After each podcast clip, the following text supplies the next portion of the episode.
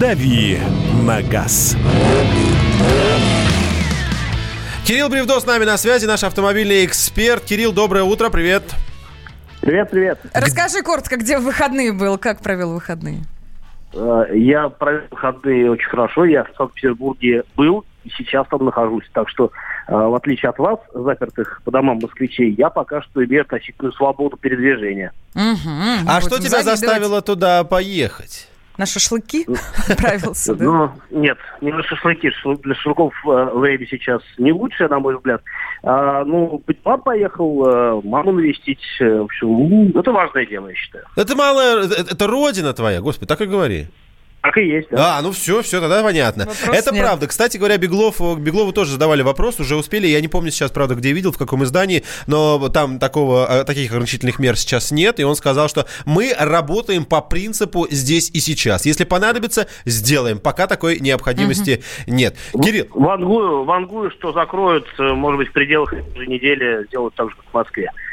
А вот когда ты говоришь «закроют», что ты имеешь в виду? Уж позволь, мы с тобой раз начали такие... похожие меры, мне кажется, просто. Вот у нас пока ничего не закрыто, кроме кинотеатров, кафе, ресторанов там, и всего остального. 40 тысяч предприятий по Москве закрыли. Ничего себе, ничего! Я говорю про город.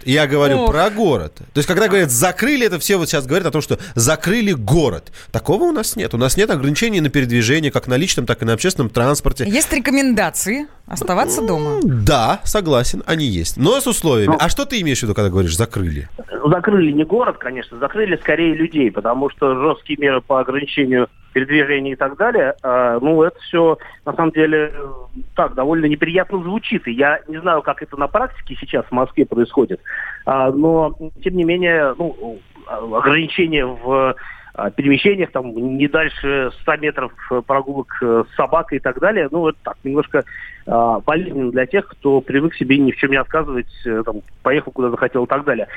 Я не думаю, конечно, что будут все машины поголовно останавливать и водителям грозить пальчиком, но никто не гарантирует, что меры не ужесточатся, и это всего лишь, первый этап для такого серьезного ограничения в свободе передвижения. Так, возможно. Это был наш специальный корреспондент в Санкт-Петербурге Кирилл Бревдо. Теперь наш автомобильный эксперт Кирилл Бревдо.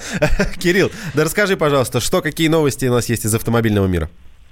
Многие новости по-прежнему связаны с коронавирусом, и в частности, одна из важных новостей, это то, что в ГИБДД уточнили, кого не будут штрафовать за нарушение сроков регистрации транспортных средств во время недели, которая сейчас идет, нерабочая, условно говоря, неделя.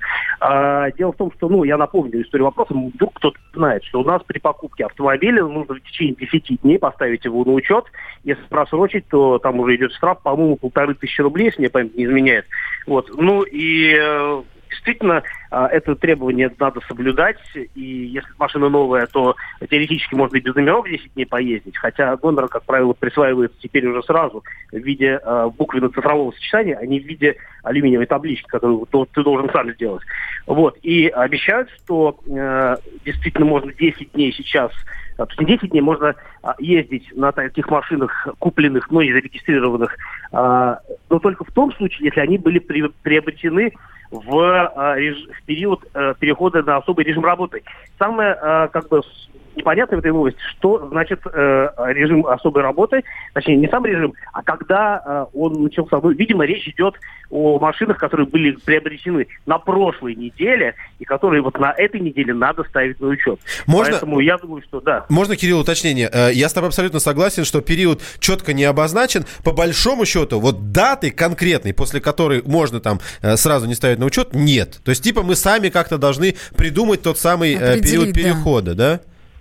Я думаю, что гаишники сами не знают, какой период считать особым режимом.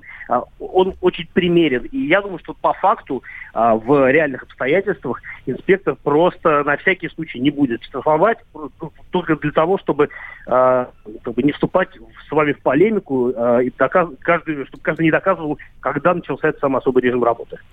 Есть. Спасибо большое. Я слышал о том, что у нас увеличился трафик автомобилей в Подмосковье и количество нарушений. Это тоже как-то связано с коронавирусом? На мой взгляд, да, потому что я смотрю некоторые историю, где люди снимают, сдают жилье без риэлторов. И там сейчас куча объявлений, типа «сниму на месяц», «сниму на два», загородное жилье. Я думаю, что те, кто его, у кого такое жилье есть, те, разумеется, на эту неделю ломанулись дружно за город, чтобы пересидеть в таком одиночестве, затворничестве вот эти вот особо опасные дни, как вот нас всех пугают. И поэтому, конечно, в Подмосковье трафик вырос, в отличие от Москвы, где уменьшился. И, в общем, действительно, если растет трафик, то закономерно, что растет количество нарушений, потому что люди хотят проехать в объезд других людей, и, соответственно, растет ДТП, потому что есть принципиально люди, которые таких вот объездунов не пускают.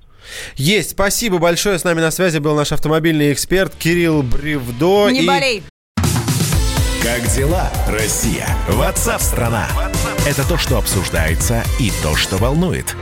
Это ваши сообщения в прямом эфире, в том числе и голосовые. Каждый день с 11 до 15 часов с Михаилом Антоновым. Эфир открыт для всех. Включайтесь.